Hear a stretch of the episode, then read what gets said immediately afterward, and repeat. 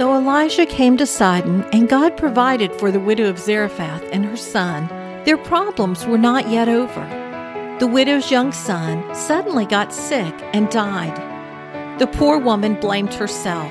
She asked Elijah if he came to them just so that she might be made aware of her sin and watch her son die in response to her sinfulness. He responded by carrying the young lad to his room and praying over him. Three times he pleaded to the Lord, begging for God to bring the young boy back to life. He cried out, O Lord my God, have you brought calamity even upon the widow with whom I sojourn by killing her son? God heard his cries and healed the boy.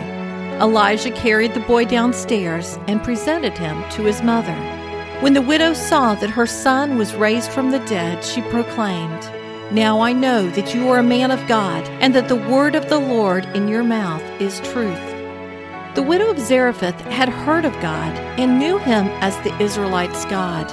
When God used Elijah to provide for her earthly needs, she recognized that Elijah's God took care of her. But when God delivered her son from the dead, she understood he wasn't just a God for the Israelites, he was her God too.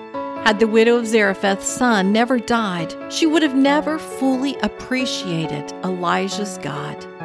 But through her son's death and resurrection, Elijah's God became her God.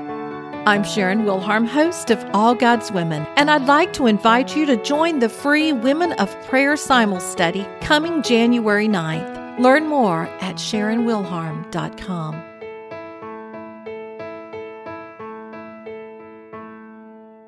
If you enjoy listening to All God's Women podcast and radio show, you're going to love my brand new Women of Prayer Bible study.